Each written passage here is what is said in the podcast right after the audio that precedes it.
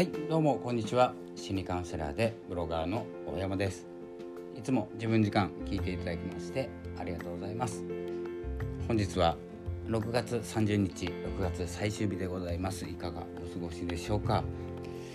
えー、こちら札幌北海道札幌なんですけれども昨日からですね雨曇り雨という感じでですね、まあ、今もですね曇っていて、えー、そろそろ雪じゃなくて雨が降りそうな天気になっております、えー、お出かけの方はですね、えー、傘を持って折りたたみの傘などが便利なんじゃないかなと思います。昨日大雨でしたからね湿度も高くて、えー、ちょっとジメジメっとした、えー、一日でしたということで、え今日はどんな日になるでしょうか。今日はと言いながらですねいつもえー、更新はですね夜になっちゃうんじゃないかなと思うんですけれども、まあ、今収録しているのは金曜日、えー、30日金曜日の午前10時でございます。でようやくがようやく説明欄に要約を載せるのが夜になってしまいますのでご了承ください。ということで、えー、いかがお過ごしでしょうかということで週末ですね、えー、6月ボーナスとかあったのかなと思いますけれどもまあ、経済的なお話もねいろいろ動きましてあとは AI の話とか。今日はですね朝のテレビでは何ですか？宿題のお話とか。宿題のお話からですねチャット GPTAI のお話ですね、まあ、LINE の話ありましたね、えー、LINE の生成画像自動生成画像ですね。AI のお話なんですけれども。そこから文章ですね、え、チャット GPT の使い方。文科省がですねいろいろ考えていると思います、えー、いろいろ考えると言ってもですね、まあ、今日雑談でいいですか？AI についての。あのどう使ってきたかなんですよね AI っていうのは。でネットも SNS もそうなんですけどね、まあ、一緒なんですけどネットもですね今まで使ってきて今までやってきて AI が出てきた。だからこういう使い方ができるっていうのとこういうっていうのは、えーと、うまく活用するっていうことですね。まあ、その著作著作権のことなんてもうとっくに分かってることなんですね。誰かのデータから誰が誰かのネットのデータを、まあ、今はどどのぐらいですか？2009年僕が最終でやったのは2009年とか10年とかの情報を学習したチャット GPT だったわけですよ。っていうことは2009年2010年までにネットに更新した方がいらっしゃってネットで絵も描いた人もいて、まあ、絵は分かんないかな、えーと、文章の場合ですねどこかのネットで拾ってきたものをどんどんどんどん学習していってそれを統合して一番最適な情報を提供してくれるそれをまとめてくれるっていうのがチャット GPT だったわけですよね。なのでちょっと詳しく分かんないですよ。僕が知ってる限りでいきますと、まあ、そのぐらいだったんですよ。2009年とか古い情報ですね。でそれがどんどんどんどん新しくなって新しい情報も学習していっている。で今はちょっとストップがかかってるんですね。学習に。危ないということで危険性があるということでストップがかけられているんですけれども、えー、以前までの情報が取り入れられている。学習されています、ということは誰かの情報なんですよ。まあもともとね情報っていうのは誰かの情報なんですよ。一時情報じゃなければね自分が体験した初めて体験したことじゃなければ誰かがやっていることなんですね。この世の中という。おそらく、えーと、自分が初めてこれをやりましたっていうことはあまりないと思います。なのでただそれを商用に使うとか、えーと、例えば売り出すとかその生成画像を NFT で売って稼ぎにしてしまうとなると話は別になるわけですね。楽しむためだったらいいんですよ。でも稼ぎ収入にしてしまうと著作権、えー、商用利用ですね、えー、フリー画像もそうなんですけれども今までフリーで使えていた。でもそれにね価格をつけて売り出しちゃうと誰かの写真画像なわけじゃないですか。結局はね。なのでできなくなるんですけれどもそれをどんどんやると思うんですよね。あの無料だから。何も登録もいらずにね、まあ、登録 LINE の方はね今日ご紹介されていた LINE の生成画像の方は月額550円で、え、使い放題という形でやってるみたいなんですけどもまあ LINE 離れもしているっていうことであまり先はないんじゃないかなと思います。まあその技術はね LINE にとどまらずどんどんどんどん進むと思いますけれどもまあそんな感じでですね著作権とか全然素人僕も素人なんですけど分かんないんですよ。どこからの画像を撮ってきたのか。ほら誰の誰々が描いた画像誰々の描いた画像元の画像、えー、こういう技術を使っているっていうのがね情報として手に入れることができればですねでそれの統合された情報をこの方々の情報を統合されたのがこの画像ですっていう風になれば話は別ですよね、えー、許可を取るとか、えー、ギャランティーを払うとかいろんな活動ができるんですけども今もう誰の情報を得ているか分かんない状態なんですよ。それを自分の情報かのように出すというのはちょっとおかしな話になってきますよね。でもそうなるんですよ。おそらく。そこまで勉強してねあの著作権のことを勉強して商用利用ができるかどうか確認して音楽の世界って厳しいですよね。音楽って Spotify もそうですけれどもかなり厳しいんですよ。かなり厳しいっていうより通らないんですよ。自分の楽曲じゃないとね。なのでそのようになっていくのではないかと思います。音楽って誰でもできるんですよ。で誰でもアップできるんですけれども、Spotify はちょっと違うんですね。Spotify っていうかポッドキャストですね。ポッドキャストの方ではちょっと違っていて、えー、本当にその著作権に関しては何でしたっけ？ジャスラでしたっけ？僕は音楽やらないんですけども、まあ、これからやるんですけどね。今のところやってないので詳しくないんですけどあの音楽をやってる方にと音声活動をしていて僕はお話をしています。こうやって、えー、どこから持ってきたもの、まあ、どこからのからの情報ではあるんですけれども自分の声で自分の思った通り話すんですよ。でそれに著作権はあるとしたら僕にあるんですよ。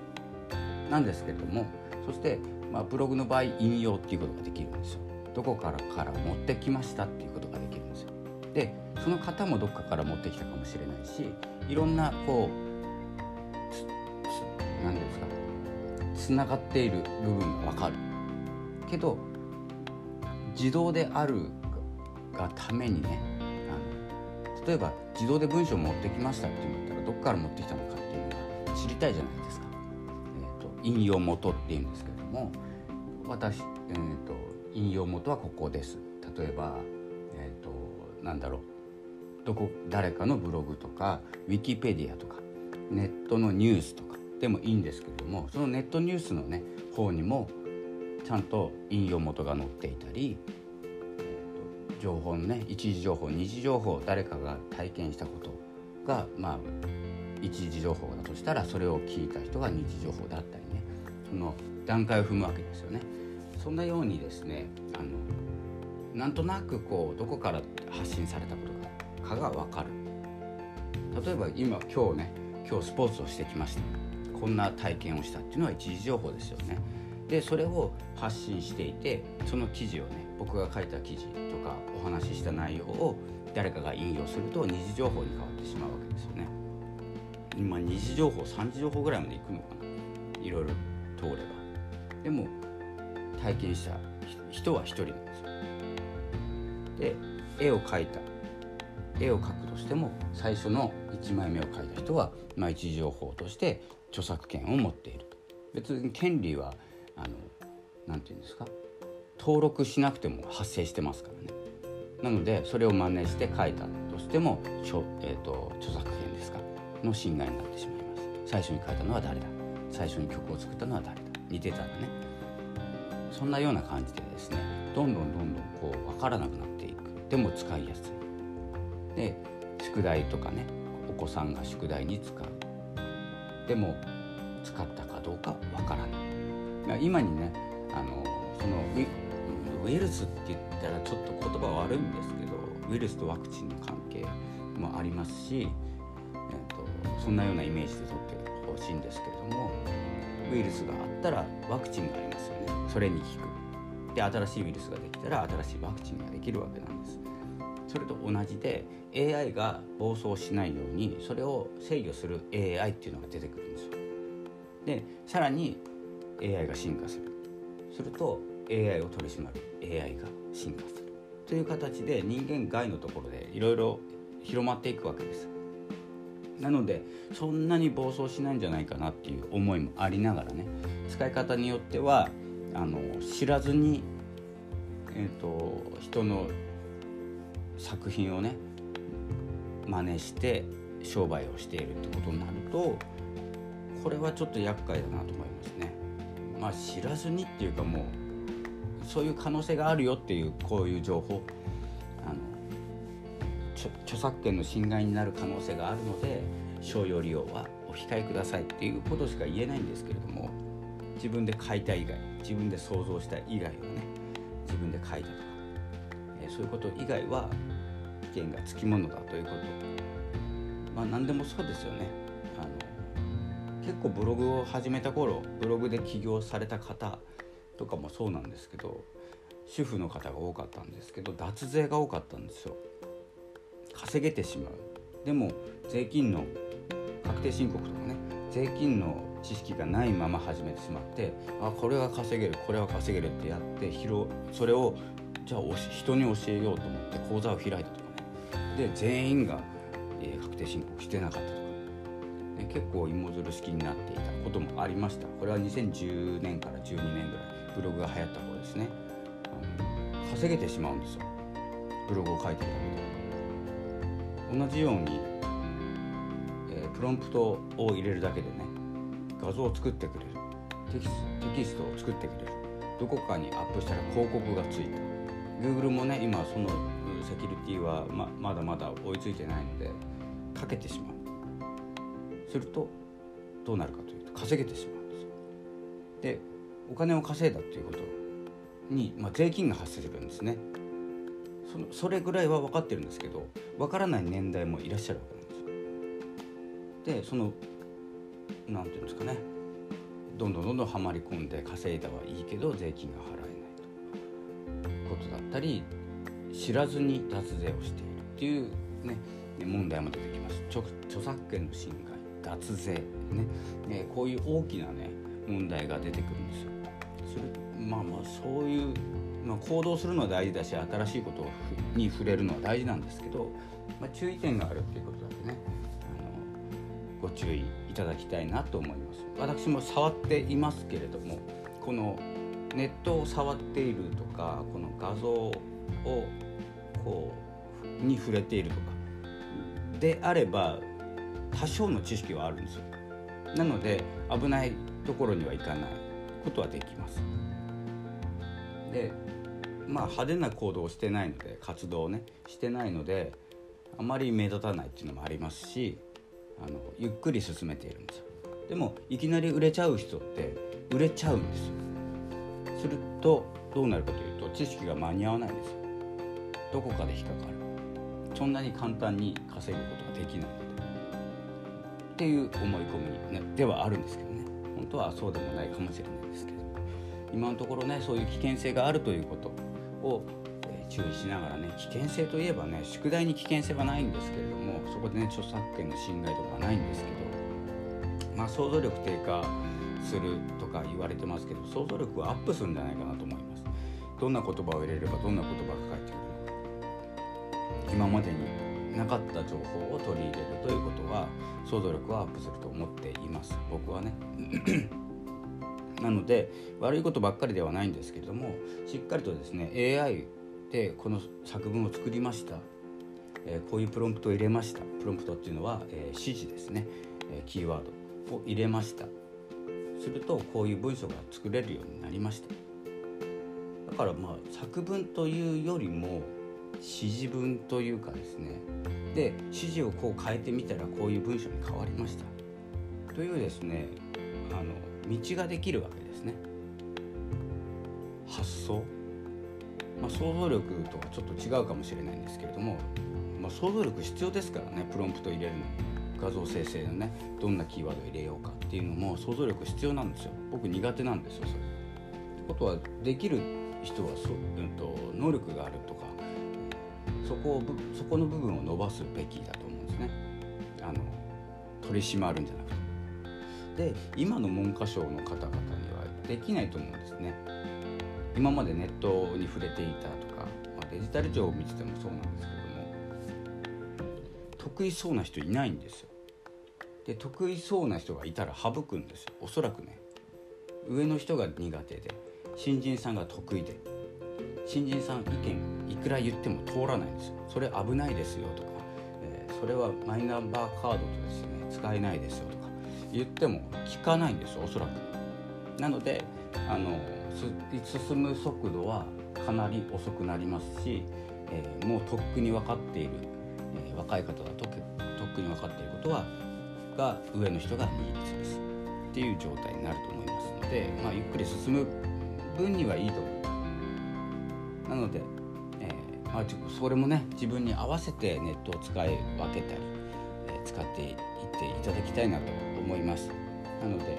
情報をインプットするのもいいんですけれども一部ねあのもう進んだ情報だと基礎の部分省かれてるんですよ。基礎の部分。どんな何、て言うんですかどんな危険があるのかっていうのは全部で言わないんですよ。ほとんどの人がもう言ってないです。なので一度1話目とか1話目の放送を聞いてみるとか順を追って聞いてみるとかやっぱ手順が必要なんですね。ルールがありますので。というところをまあ、分かっている方ポッドキャストを聞いている方は結構リテラシー情報に対してのリテラシーが高いと思いますので、えー、ステップアップしていっていると思います。段階を踏んでね危険性があるルールがある、え、どんな配信の仕方どんな聞き方がある、え、どんなネットの何て言うんですか歩き方があるとかねいろいろありますので、え、そういうところを踏まえてもう今に至るかもしれないんですけれども周りのねいきなりチャット GPT に触れたとかねネットを触ったことないけどチャット GPTAI に触れるってなるとかなり危険です。かなり危険です。おそらく。というような予想もされますので、えー、周りの方でねチャット GPT って知ってるみたいなね人が「え今までネット触ったことあるの?」っていうですね質問を投げかけてこうどんな危険性があるのかとかね会話の中で、えー、こう、ま、守っていくっていうんですかねえちょっと近くの方だけでも守っていっていただけると、えー、それがどんどん広がっていってね詐欺とか犯罪とかね自然に犯罪を犯すって本当に嫌なことだと思いますよ。なのでその辺も防御しながらやっていっていただきたいと思います。よければですねうん僕もあんまり詳しくないので言えないんですけれども処方のねお話だったらできますのでそういったリクエストなどもねあればネットにネットに関してっつったらちょっと広いですよね。チャット GPT でもいいですけれども AI に関してとかの何々が知りたいとか危険性を知りたいとか何かコメントとかねいただけるとそれに対しての放送をしていきたいと思います。僕もしらもちろん調べてやりますけどね。あの今の知識では多分足りないと思いますのででまあ膨大なね情報の中からね、えー、こうより安全にね安心しながら楽しめる、えー、環境を作っていきたいなと思いますので、ね、それがね心の不安とかにもなるじゃないですか。これ大丈夫かなってどんどん不安になっていってしまう。よりはね、えー、誰かに聞いた方が早い、調べるよりも聞いた方が早いっていうのが僕の持論ですので、え誰かに聞く。これが一番早い。えそんな感じで、えー、ネットチャット GPT チャット GPT って言ってますけれども、まあ、だけじゃないですね。Bing の方もありますし、えー、全部の大きな、ね、企業さんは持ってますので AI の技術をね、えー、それを使うためには知識が必要ということで楽しむためだったら全然大丈夫なんですけれども、えー、その線引きをしっかりとしていきましょう。そして、